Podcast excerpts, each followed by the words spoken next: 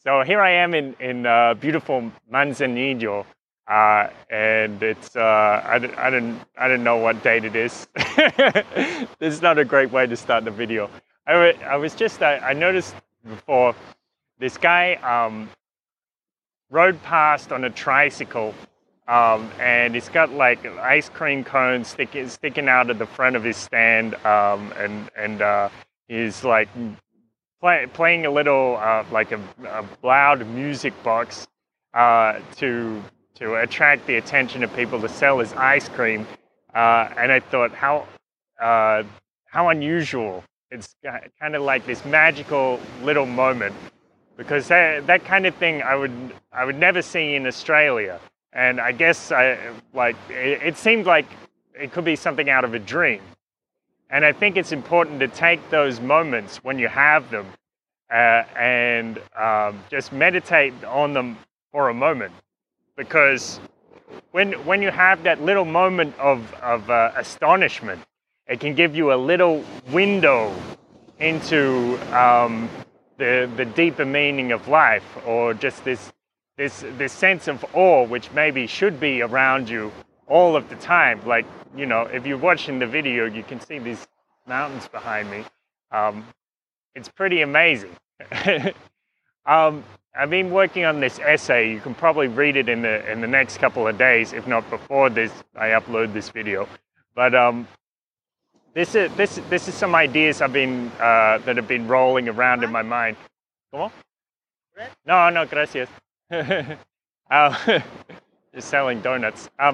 And here's the thing. So I noticed that a lot of people who consider themselves scientifically minded, a lot of them will have the idea that extraterrestrial life, extraterrestrial intelligence is possible, very possible, if not even likely. But the thing is, when you present them something which could be evidence, which might present this opportunity to know something about these extraterrestrial life forms. So, for example, there's an unusual structure on Cydonia on Mars, which is sometimes known as the Face on Mars, because in some pictures, yeah, it kind of does look like a face. But the fact is, this structure has a high level of symmetry, which may suggest artificiality. That is, it may suggest that it's not just, you know, from random wind blowing across the Martian surface, but it comes from somebody designing it. Or as another example, UFOs. Of course, there's a lot of evidence of UFOs, a lot of evidence that gets quickly dismissed. So, for example, there's the book from Leslie Kean, UFOs, I think it's called Militaries and Generals Go on the Record, something like that. I'll put the link in the description. And it goes through about 10 or 20, 30 different people, trained professionals, who know what's going on in the skies, pilots, commercial and military, and they describe what they've seen, and how it doesn't really come together with what they expect to see in the skies, and of course the extraterrestrial hypothesis is one possible explanation for that. But then the other thing is, so you have this organization called SETI, the Search for Extraterrestrial Intelligence, and they're up there, they're pointing their satellite dishes up into the sky, trying to pick up some radio waves.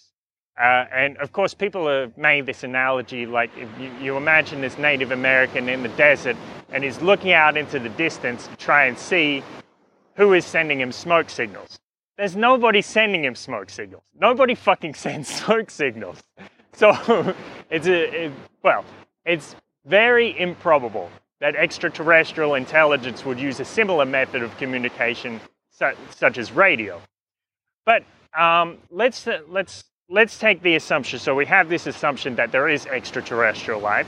Maybe we can take a step further and say, hey, maybe it's been around for a long time, maybe millions of years longer than we have, or even being outside of time, if that's something a thought you're willing to consider, then they probably have this technology perhaps much beyond what we can even imagine. But say this, what if there's a kind of intelligence out there which is learned not just to control radio waves or microwaves or light waves or anything like that? What if they've actually found a way to hack consciousness? They've analyzed consciousness, discovered what it is, and they know how to manipulate it, or they know how to work with it in a similar way that we would work with electricity or radio waves, using it to, well, perhaps even to communicate. Now, I'd like to make this analogy. Say that there's you put your television to a dead station, and so there's nobody transmitting to that. Now, your television is letting off these electromagnetic frequencies, though faint ones. You're just seeing snow on the television. But imagine if there's someone, some blocks away or some miles away, who could somehow point a device at your television, see the electromagnetic waves, or the waves that your television is emitting, and know which channel you're watching. And when they do that, they start transmitting directly to that channel. That's probably something that's even possible with our level of technology. But what if you could put your brain or your mind in a state like that, that's tuned to a dead channel? And because your mind is basically, your mind is conscious, your mind is innately active. Being conscious is a kind of activity. It's at the same time as just being conscious and in a kind of blank slate, like in a kind of meditation. It's beaming out this signal saying, hey, I am.